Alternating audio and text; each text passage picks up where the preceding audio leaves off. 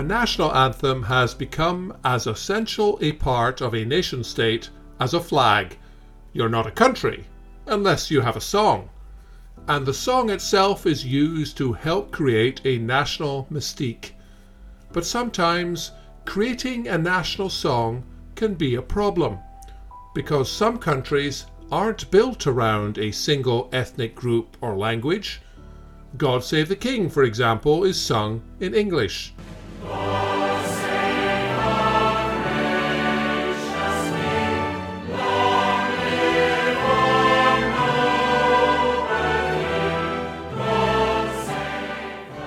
Marseillaise is French.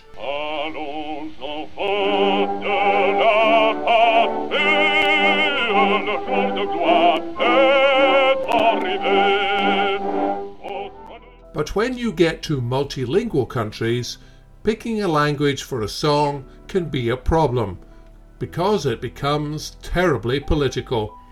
India has hundreds of languages, but the one used for most national purposes is Hindi, even though it's only spoken by less than half the population.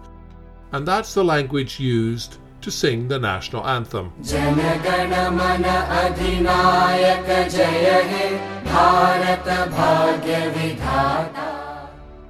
Other countries with fewer languages have adopted the practice of translating their anthems so that everyone is singing basically the same song. That's what happens in Switzerland and Belgium. But there's one country where the national anthem is actually two completely different songs sung to the same tune. Welcome back to this continuing series on national anthems, the worst songs in the world.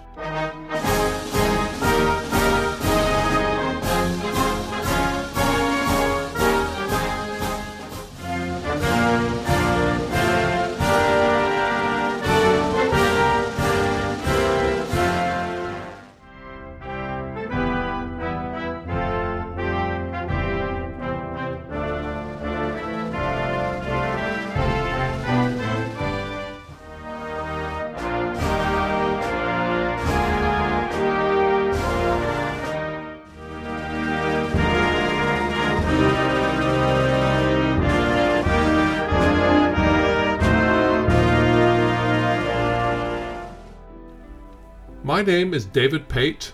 I'm a broadcaster, writer, and journalist in Halifax, Nova Scotia.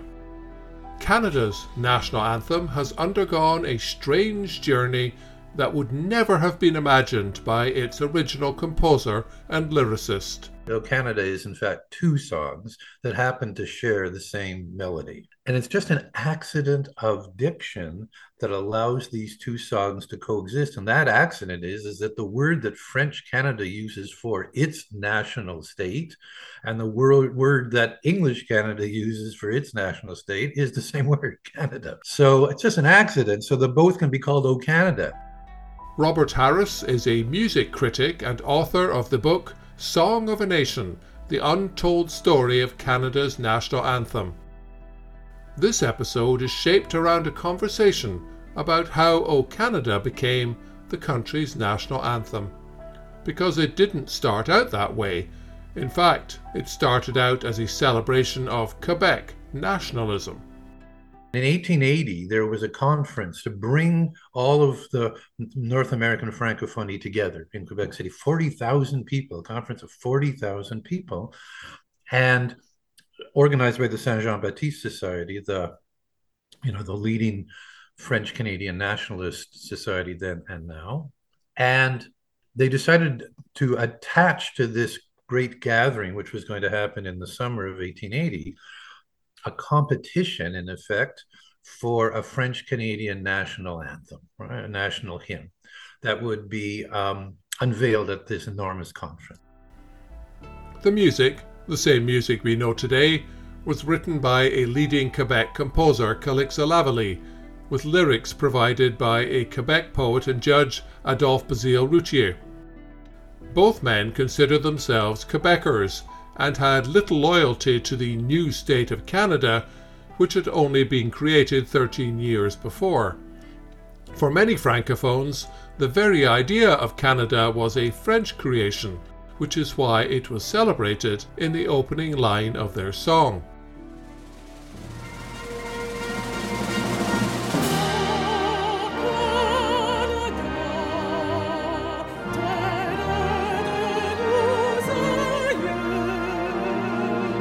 It was also a passionate expression of Quebec nationalism.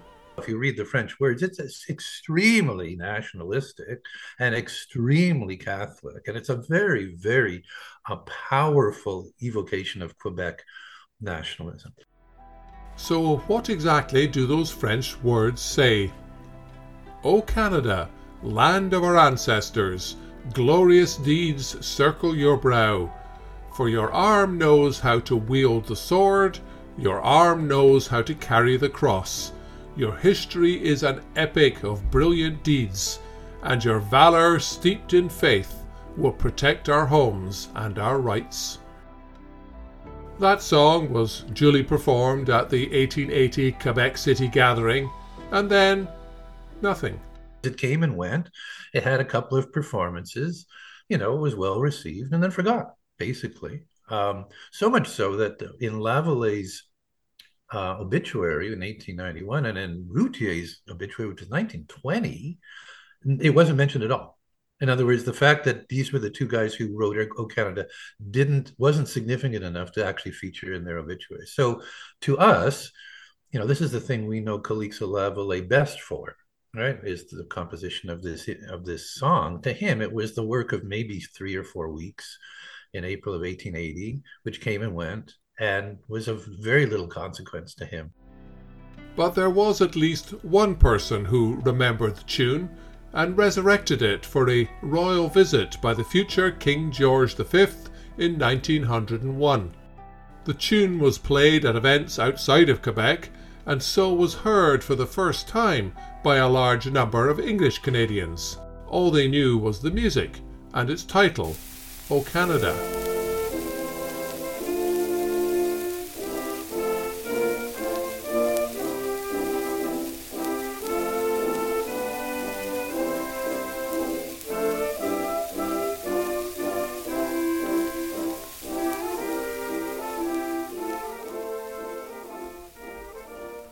Course, O Canada had a very different meaning for the Anglo audience than the composers had intended.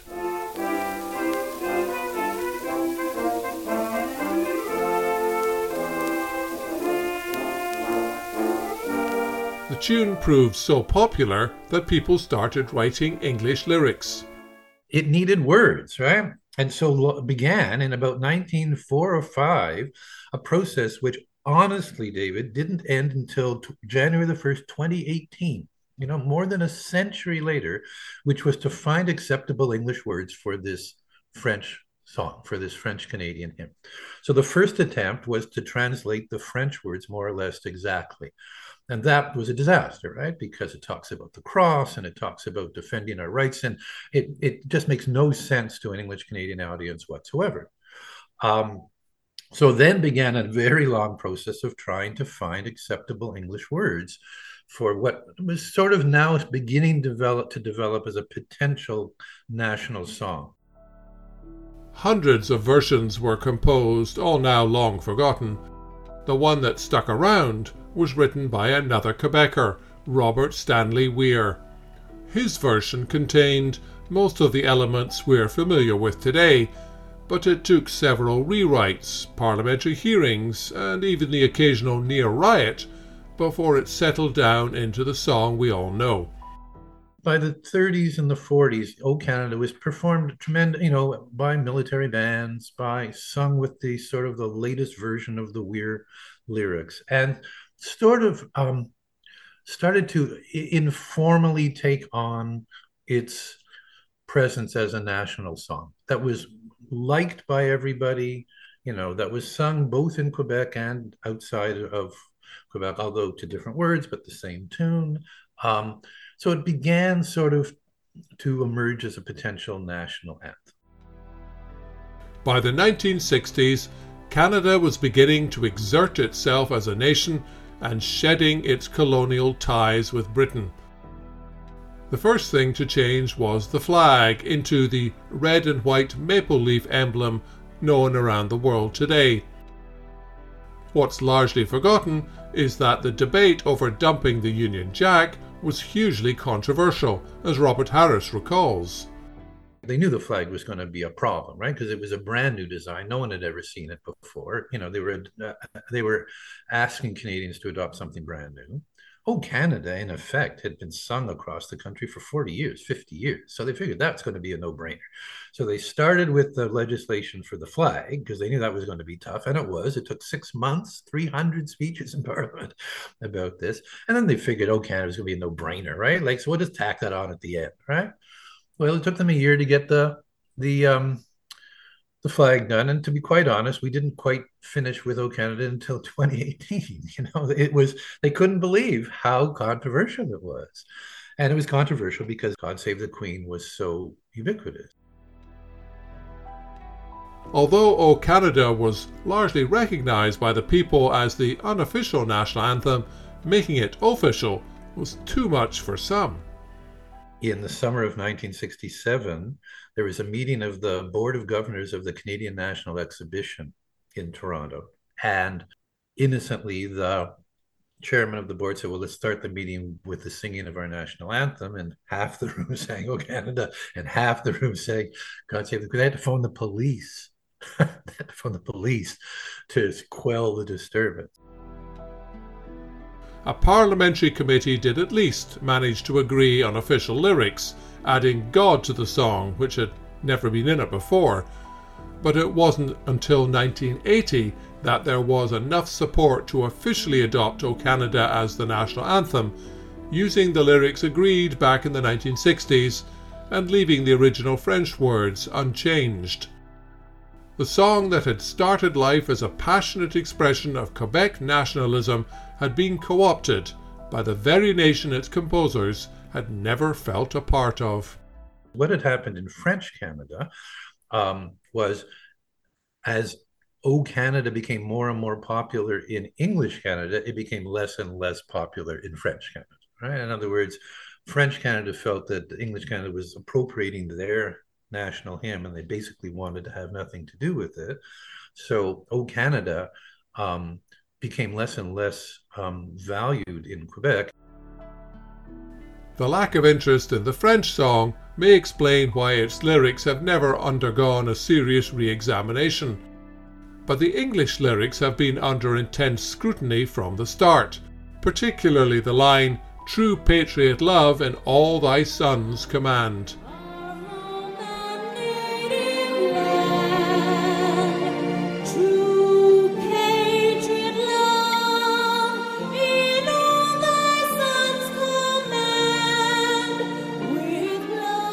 Women objected immediately and spent decades trying to get that changed. But there was strong pushback. Politicians who supported the idea were flooded with complaints from constituents who made it clear the anthem should be left alone. And so it was, for decades, until finally, in 2018, two words were altered from all thy sons to all of us.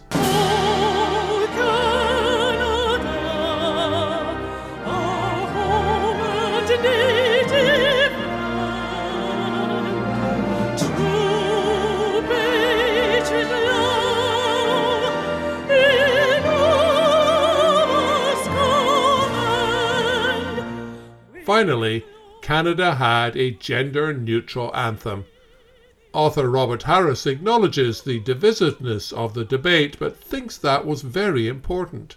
During this period of time, especially in 2015, when a tremendous amount of parliamentary time was being devoted to this one line, there were an awful lot of commentators across the political spectrum who said, well, you know, the world has a lot of problems and Canada has a lot of problems. Why in the world are we wasting val- valuable parliamentary time on one word in the national? Who cares, right?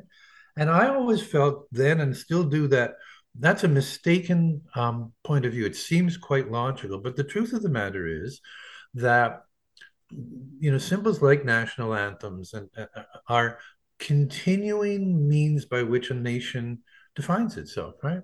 And Canada has always been, in my opinion, a country that always sees its destiny in the future. In other words, what we are as a country is we we look ahead of us to find that. We don't look behind us to find that. This is my feeling. Not everybody agrees with that, but it seems to me that that's one of the things that makes Canada such an interesting country, right? Is that we see um, our meaning as a country as not yet fulfilled. Right? So the notion that we would subject our national anthem to these kinds of very emotional and very bitter debates, I, I think is inevitable, right? And we're not done with the debate over Canada's anthem. Some people want the reference to God removed. Others are concerned about the lack of acknowledgement of Canada's original inhabitants. Toronto R&B singer Jully Black made her own unauthorized change to the national anthem in early 2023, replacing the line Our home and native land with Our home on native land. Here to perform, "Oh Canada," welcome Toronto, Ontario native and Canada's queen of R&B, Jully Black. Oh, Canada, our home on a native land. True Black explained the change just felt right. I woke with the feeling of how do I make this moment meaningful? How do I make this opportunity um, impactful for all of Canada? Like I'm representing Canada. To me, it was like the Olympics of anthems. I'm representing Canada on the world stage, and so when that, when it dawned on me, like, oh, okay, I went through, I went through the anthem word for word, and I'm like, okay, it just didn't feel right, and I followed the feeling, and then you know, there's appropriation, then there's appreciation. So that's when I, I contacted a few of my friends who are indigenous. But getting their blessing is what made me go through with it. Because had had I not received their blessing, it would have been it would have felt self-serving. An opinion poll suggested that only about a third of Canadians supported the idea of changing the anthem to acknowledge the country's First Nations. But as we've seen, change doesn't come easily or quickly. And yet, once it's made, the opposition blows away like early morning mist. My feeling is, and I talked about this in the book, was so why was the flag adopted? You could argue a much more potent symbol than our national anthem relatively easily and without controversy. In other words, there was a bit of controversy at the time, but since then, no one's suggesting we go back to the Union Jack in Canada. Um, and yet the anthem was incredibly controversial. My feeling about that is that music is so much more emotional than visual symbols are. It strikes us so much more emotionally that that change um, was much more difficult for people to accept. You know, the change from God Save the Queen to Oh Canada.